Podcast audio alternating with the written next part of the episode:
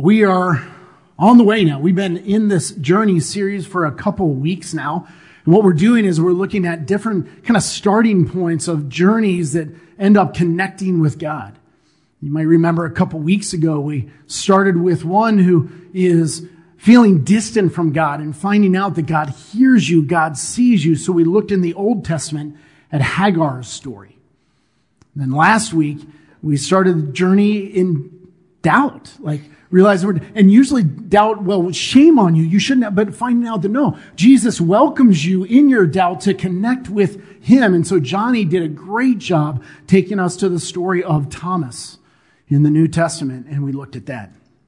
This week's journey is about not a church kid. Sometimes the story starts out there. That's where the journey starts. Not a church kid. Let me get at it this way. Perhaps you've heard that college the college campus can be a boogeyman that steals Christians away in the night. Have you heard this idea?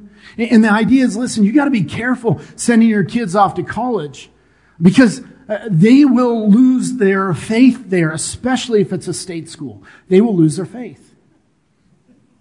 Not really. They'll lose their religion. And if that's all they had, they will probably lose it. If they were just riding the coattails of mom and dad's religion, they will likely lose that. But if they started out leaving high school, they've got this connection with Jesus and it's faith and they love him and they want to walk with him, they likely will at college and beyond.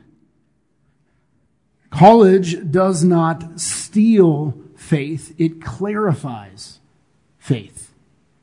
And you see that in a verse like 1 John chapter 2 verse 19 where it says they went out from us but they were not of us. For if they had been of us they would have continued with us but they went out that it might become plain that they all are not of us. Right about now you're going are we are we off track here? Like, this was about a journey. What are we doing right now? Here's, here's why this matters. What it does is it reveals a Christianity that is family oriented instead of kingdom oriented. And that's the point here. So instead of spreading the gospel and advancing the kingdom and watching lost ones come into faith relationship with Jesus, that's not the goal. The goal is actually this instead. The goal is that we, the good religious people, right? We, the good religious people, give birth to kids and then we raise them in the church, we baptize them, and then we hope they stick. It is a Christianity that is focused on physical birth instead of spiritual birth. And the goal is for the good religious people to protect our kids. And therefore, college is a boogeyman and a scary one. And that's Christianity for a lot of people. Just not for Jesus. That's not the Christianity that Jesus died for. Jesus came, it says in the scriptures, to seek and to save the lost. That's, that's what Jesus is about, not just to try to hold on to the good church kids. So Jesus is all about redemption. He loves taking one who is lost, who is far from him. It could be a child. It could be an adult, 20s, 30s, 40s, 50s, 60s. He doesn't care. He takes one far from him and then he draws her, he draws him to himself. And there is this spiritual rebirth and that one becomes a disciple of Jesus, loving him, walking with him, worshiping Him, serving Him. It's gorgeous. That's what Jesus does. And so if we're going to talk about journeys, we might want to talk about a journey that starts out with not a church kid. And that's what we're going to do. We'll actually do that by starting out in Luke 19. Here's what it says there. He entered Jericho and was passing through. Okay, so Pause there. Jesus is walking around and he's ministering village to village to village and he enters this village called Jericho. He entered Jericho and was passing through and behold, there was a man named Zacchaeus. He was a chief tax collector and was rich. So who was Zacchaeus? He was a wee little man. A wee little man was he. It's actually a children's song. That's not how the scriptures identify him at all. Zacchaeus is not a church kid. Actually, what it says about him is he is a tax collector. Now, that's, there's some we have to unpack there because we don't like the IRS. Agreed? Yeah. uh, but this is a whole different ballgame. Okay. Because remember, he's in Israel. Israel at that time had been conquered by Rome and was under Roman occupation. So what's going on is the taxes that are being raised, they're not going for Jewish schools and Jewish roads. At least we have that privilege here in America. They're going to ours. No, instead, they're going back to Rome. That's where the, ta- the, the taxes go to support the wicked lifestyles of the Roman aristocracy. And they go to fortify the Roman army, the one that conquered you and is occupying your country, making it harder and harder to get rid of them. That's where taxes are going. These are taxes not from Jews for Jews. These are taxes from Jews for Rome. But who collects them? That's the thing. They would uh, get Jews to collect the taxes. So Zacchaeus is a Jew. And they would be viewed as traitors to their people. Easily the most hated people in their culture were tax collectors. One rabbinic tradition taught that it was an unforgivable sin to be a tax collector. Doesn't matter if you repent, doesn't matter if you come to Jesus, light bulb goes, doesn't matter. You're done. You're going to hell. Nothing you can do about it. Too bad, so sad. You are a tax collector. You're an outsider. You are not a church kid. So who would want that job? Well, the people that would take that job were those who were criminals and thugs before Rome came to town. Right? They, they were already in that lifestyle. Now that it just gets legalized. How cool is that? And so they'd take the job and uh, they would become really rich. You see it at the end. He was rich. Became fabulously wealthy. See, there was an incentive system. Uh, what happened is the tax collectors had to give a set amount to Rome. I don't know if it was every month or quarterly. I don't know. But they had to give a set amount to Rome. But whatever they could squeeze out of people above and beyond that was theirs to keep. And so the taxes were burdensome. They were not fair. There was no like 1040. Uh-uh. That's not happening. Like you, you would just get wrung dry over and over. And by the way, the tax collectors, these Jewish people would get a Roman guard to escort them. It was basically legalized theft. People hated tax collectors. And Zacchaeus, you'll notice, is not just a tax collector, he is a chief tax collector. He's not just a trader, he's like a really successful top dog trader. Nobody likes this guy. He is not a church kid. Well, granted, there was no church at the time, right? Uh, but he would be viewed as outside the religion, not welcome in synagogue, outside of polite society. He was immoral. He was lost. I mean, he was lost, lost. He was lost. What if? What if Jesus didn't come just to protect and maintain the good church kids? What if Jesus came to seek and to save the lost? What if that's why Jesus came?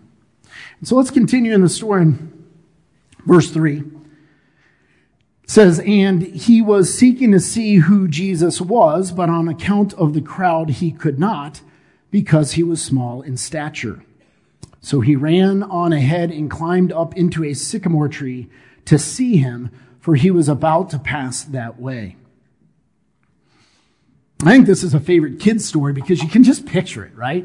I mean, it's, it's so visual and you can see it. But one of the things I hope you see is that Zacchaeus was not interested in religion at all. He did not run into a synagogue. That's not what he did. He wasn't interested in religion, but he was curious about Jesus. Now that's interesting. Like, why? Well, remember, this guy is fabulously wealthy. Like hedonism on display. This guy has the life. In today's standards, he'd have a private jet, vacation homes. He'd have servants, the best wine, the best food. This guy is said, why, why does he need Jesus? His life lacks something.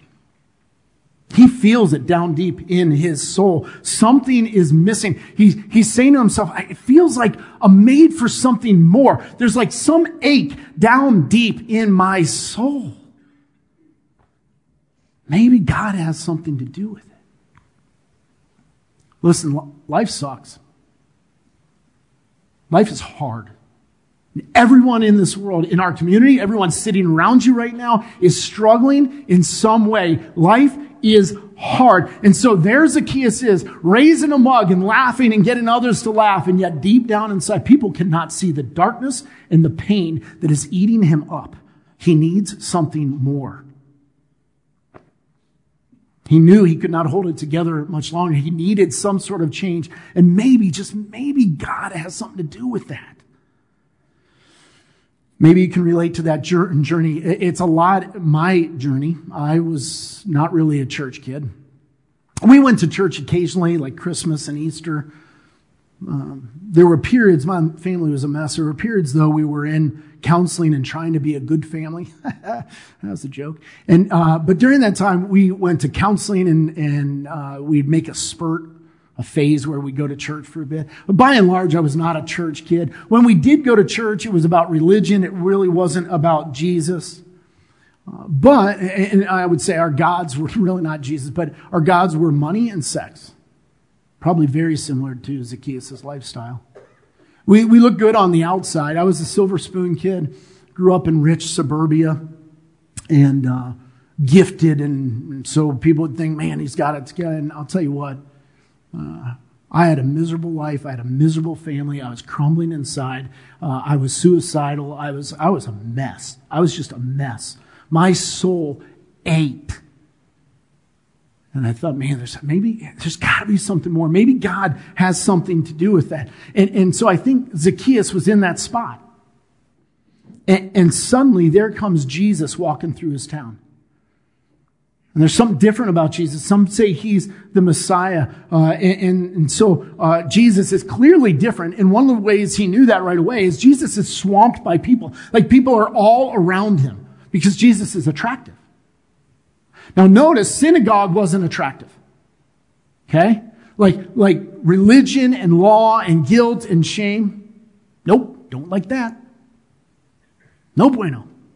But but people were flocking to Jesus. So you got to understand, God is not repulsive. God is very attractive. And when God comes in the flesh, very, very attractive. And so here's Jesus and justice and truth and love and mercy and grace. They're just flowing out of him. And the crowd's just like, like a magnet just sucked to Jesus. And there's all these people and it is packed and you can't even get a peek at Jesus. Especially if you're not a wee little man. Like if you're a wee little man, uh, you can't you can't crane your neck enough. You can't see over the crowd. And so there's a problem. So what does he do? He's desperate. He has to see Jesus. So he runs ahead and he climbs up a sycamore tree. Now, here's a picture of a sycamore. This is not an American sycamore. This is in Israel. Okay. It's an old one. What do you notice about it? Low branches. Not kidding. Like, scholars spill a lot of ink. Like, why is it important that it's a sycamore tree? Well, there's this kind of berry and it's kind of bitter and all that. I think it's humor. I think it's low branches. Because there's no way Zacchaeus is getting up another tree, right? like, here you go, buddy. Let me give you a boost. And, and so Zacchaeus, listen, uh, he, he is at a point where he is desperate. Remember, he'd be the most hated guy in the town, and he happens to be short. You know there were short jokes being made behind his back. Had to be, right? Now, he runs. It is not, in that culture, undignified for a man to run, shameful for a man to climb a tree. Kids did that, not, not men. And he climbs a tree. And then the crowd comes by, and you gotta know, it's like, dude, you're making it too easy for him. Right? Like, hey, Zacchaeus, need a boost, little guy? Right? Can you see now, little buddy? Do you need to climb up to another branch? Zacchaeus doesn't care. He doesn't care. He runs and he climbs. And this tells us something about Zacchaeus. He has hit that point where the ache in his soul is way more important than the voice of the crowd. Do you hear that? He hit the point where the ache in his soul is more important than the voice of the crowd. Maybe you can relate. You might not be a short tax collector. I don't know. Maybe you are. Anyone? No? Okay. Um, you might not be a short tax collector, but you might be desperate. You might be looking good on the outside. You might be crumbling on the inside. You have to get to that point. Listen, before Jesus came into your life, there was a crowd. In fact, there's a crowd right now, and you care what they think. Now, you might be one of those people, I don't care what people think. Bullcrap. Yes, you do. Yes, you do. But you have to get to that point where the ache in your soul is more important than the voice of the crowd. Where you just don't care about them anymore. And fine, let them call me a Jesus freak. Fine, let them call me a Bible thumper. I have to run to God. I have to resolve this ache in my soul. And I think Zacchaeus was getting to that point. Now, at this point though, he, he's not, he's curious, but he's not committed. I guess I think he's still at that point he's like, listen, I ain't going to be one of them disciples following Jesus around town to town. That ain't happening. But I'm curious. I got, I got to get a, a peek. So I'm just going to observe Jesus from a safe distance. But here's the problem. While you think you're seeking Jesus, what if Jesus is seeking you? And that's what happened. So let's look at verse 5. And when Jesus came to the place, he looked up and said to him, Zacchaeus, hurry and come down, for I must stay at your house today. So he hurried and came down and received him joyfully. Now, Jesus is surrounded by people. Zacchaeus is up in a tree. He could have just walked right on by. He didn't. Instead, this is a God encounter. Remember, Zacchaeus is curious. He kept a safe distance. He's up in a tree. And then Jesus stops right underneath him, looks up right into Zacchaeus' eye, eyes, and he calls him by name. Can you imagine his heart just stopping? I think some of you can because I think this has happened to some of you.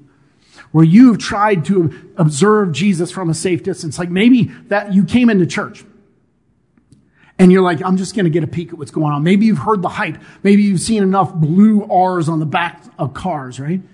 Uh, maybe you've been ticked off by the traffic. This literally has happened where people like, they don't want anything to do with church, but all this traffic and they go, oh, I wonder what's going on here. They pull in, they come in and God spoke to them. And they thought they'd just take a peek from a safe distance. But sometimes people come up after services and they'll say, Hey, pastor, say to Jared, all the other pastors as well. But hey, Pastor, it's like you were speaking directly to me today. And I always use my stock joke. It's because I stalk you on Facebook, which is just one, a stupid joke. But secondly, it's just not true. Because what actually happened in that moment is God encountered your life. Like, you weren't just seeking God, God was seeking you. What happened is you thought you'd just sneak into church and watch from a distance in a sycamore tree out in the street, and God stopped right underneath you. He looked up into your eyes and He called you by name. And your heart stopped. What if you're not so much seeking God as God is seeking you? Jesus called him by name. Now, listen, that means Zacchaeus might not know who Jesus is, but Jesus knows exactly who Zacchaeus is. I want you to savor that thought for a moment. The, the God of the universe knows your name. We're talking the God who thought up light, dreamed up the colors of the rainbow, determined the speed of light, determined the force of gravity. 9.8 meters per second squared. I remember that? Anyway, the one who spoke and flung it all into existence, he knows your name. That's crazy. And he stopped under your stupid sycamore tree and he looked up into your eyes and he called your name. It's so cool. Now, why, why did he do that? Well, evidently he wants relationship with you. Notice what he said, Zacchaeus, I must stay at your house today. There's a crowd around Jesus. How many people do you think would be willing for Jesus to be a guest in their home? Think Jesus was hard up for a place to stay? No. I must stay at your house today. What he's saying is, listen, Zacchaeus, we're not going to do this on the street. We're not going to do this in the square. I'm invading your life, Zacchaeus. I came for you. I want in your life. I want to fix that soul ache. I must stay in your house today. He is an invading God. He's not playing games. He came for you. And Jesus will never be satisfied with your religious games in a sycamore tree hovering over the street. No, no, no. He came to be the centerpiece in your life. I must stay in your house today. I imagine in that moment, Zacchaeus is like a deer in the headlights, right? Eyes wide as saucers. Eh, eh, eh, but he has a decision to make. So Jesus says, Come down and, and let me into your life. Now, he could have said, No, I'm just looking. I say that all the time, by the way. Like, I don't go to malls that often, but when I do, you go, you know, you go into the store and there's somebody at the front, an employee there, and like, hey, how can I help you, sir? I'm just looking. Because I'm a man on a mission. I know what I want. I don't want people bothering me, right? I got to get stuff and get out, right? But perhaps if you tell me what size you are, I'm just looking, right? Well, the men's section is, I'm just looking. What if Zacchaeus said, Jesus, I'm just looking? Instead, what it says is that he received him joyfully. It, he's an outsider. He's not a church kid. And now, now he has received Jesus joyfully. That means he's now in relationship with Jesus. That is a cool, cool journey. But not everybody's a fan. Look at verse 7. And when they saw it, they all grumbled. He is gone in to be the guest of a man who is a sinner? And Zacchaeus stood and said to the Lord, Behold, Lord, the half of my goods I give to the poor, and if I have defrauded anyone of anything, I restore it fourfold. So the good religious people are pretty sure that Jesus came for the good religious people. I mean, Jesus, can't you just focus on the good church kids? Can't you just protect my kid at college? Can't you just forget about the lost ones, guys like Zacchaeus? Just take care of us and our family, because this is family oriented Christianity, Lord. Can't you just do that? Zacchaeus, he evidently didn't really care. He's not listening to the critics at that moment. He was too consumed with the fact that the Lord of heaven and earth was standing in his home. Think about it. Life himself invaded his life. And in that moment, his soul that had been aching for so long, I mean, life isn't perfect, but his soul was no longer aching because Jesus was right there. So what happens? so the greedy traitor tax collector starts giving money away like crazy. So he gives half of his wealth. Boom, done. Gives it away. That's the starting point. Then he says, if I've defrauded anyone, if he's a tax collector, right? So, so I will restore it fourfold. Now, the law required that you had to restore it and give a fifth, 120%. He says, I'm going to give everyone 400%. This would bankrupt him. This would clearly bankrupt, bankrupt Zacchaeus. But here's the thing Zacchaeus was not hurt by his giving in the least. There's no sense in this of duty and guilt and obligation and a sense of shame. No, this is joy and freedom. He is free for the first time in his life. Why? Because he found something better than money. The Lord of life is in his home, right there. Zacchaeus did not get ripped off. He traded up and he's free. So cool. It's amazing change, but notice something about how it happened. Do you see in the passage where Jesus starts giving moral instruction or religious preaching or shame? None of that's in there. There's no scolding. Instead, what did Jesus do? He moved into Zacchaeus' life connected with him in relationship. And change happened. The point there is that Jesus is a game changer. Moralism and religion change nothing. Jesus changes everything. He is a game changer. He brings change wherever he goes. And so if you don't have change, you likely don't have Jesus. In that case, you're probably still in a sycamore tree hanging over the street saying, just looking, just from a distance. You're meeting Jesus from a distance. He's not in your home. Listen, you might have Christianity in that case, but you don't have Christ. Because Jesus is a game changer. And he loves it. Like, look, verse 9. And Jesus said to him, Today, salvation has come to this house, since he also is a son of Abraham. For the Son of Man came to seek and to save the lost. There it is. So Jesus said three things. First, he said salvation came to this house. You know what's happening in that moment? Jesus is celebrating.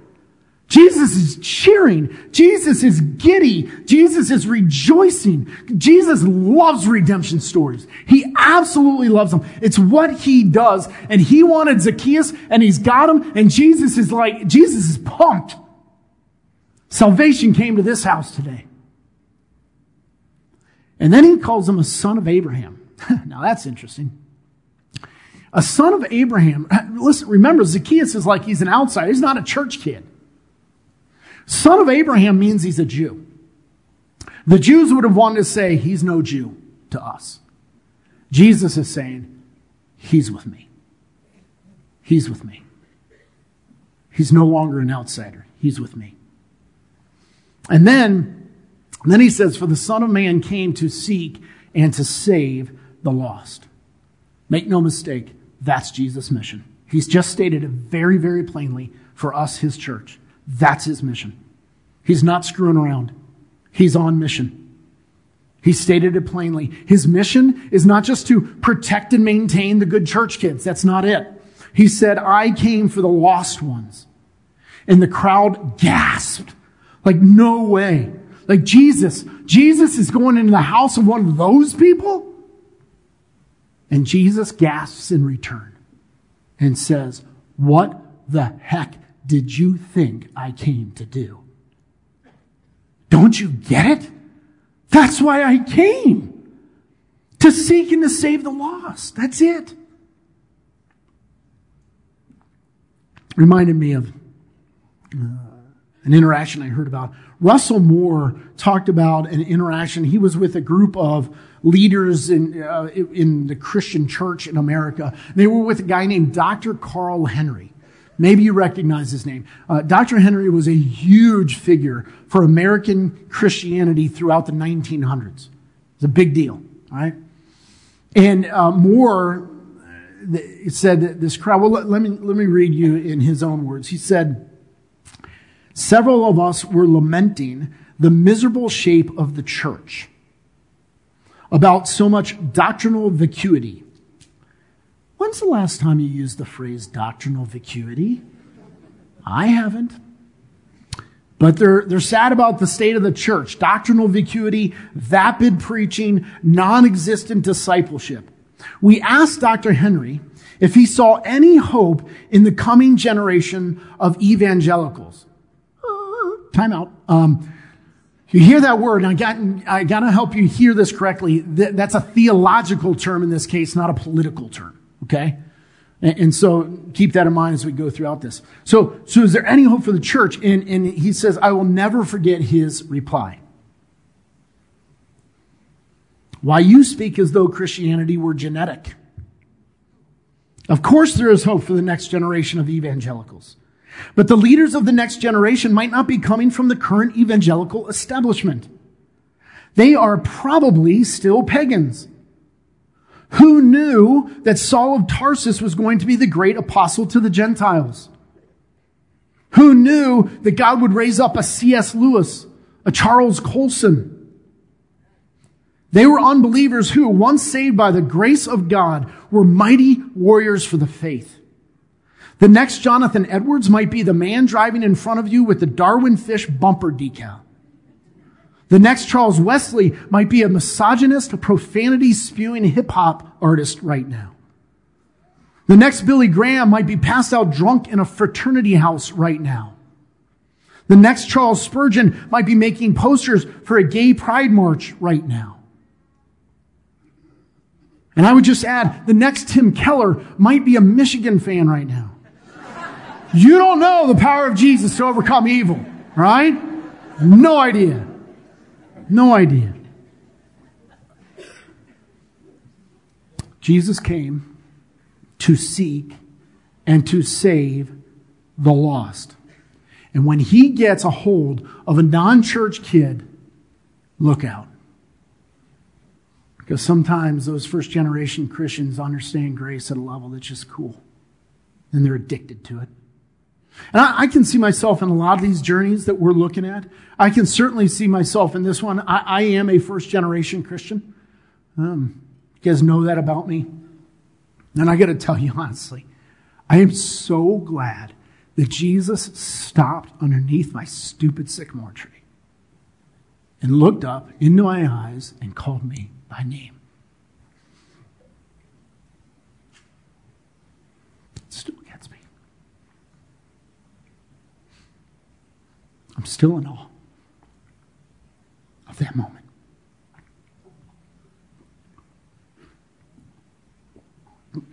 now, maybe it's your journey too. Uh, maybe you're one who you weren't a church kid, but, but Jesus looked in your eyes and called you by name.